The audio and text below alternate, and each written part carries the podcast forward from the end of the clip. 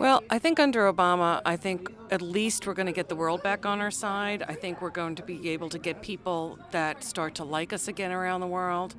Um, as far as the financials go, it's just going to be a long, hard climb.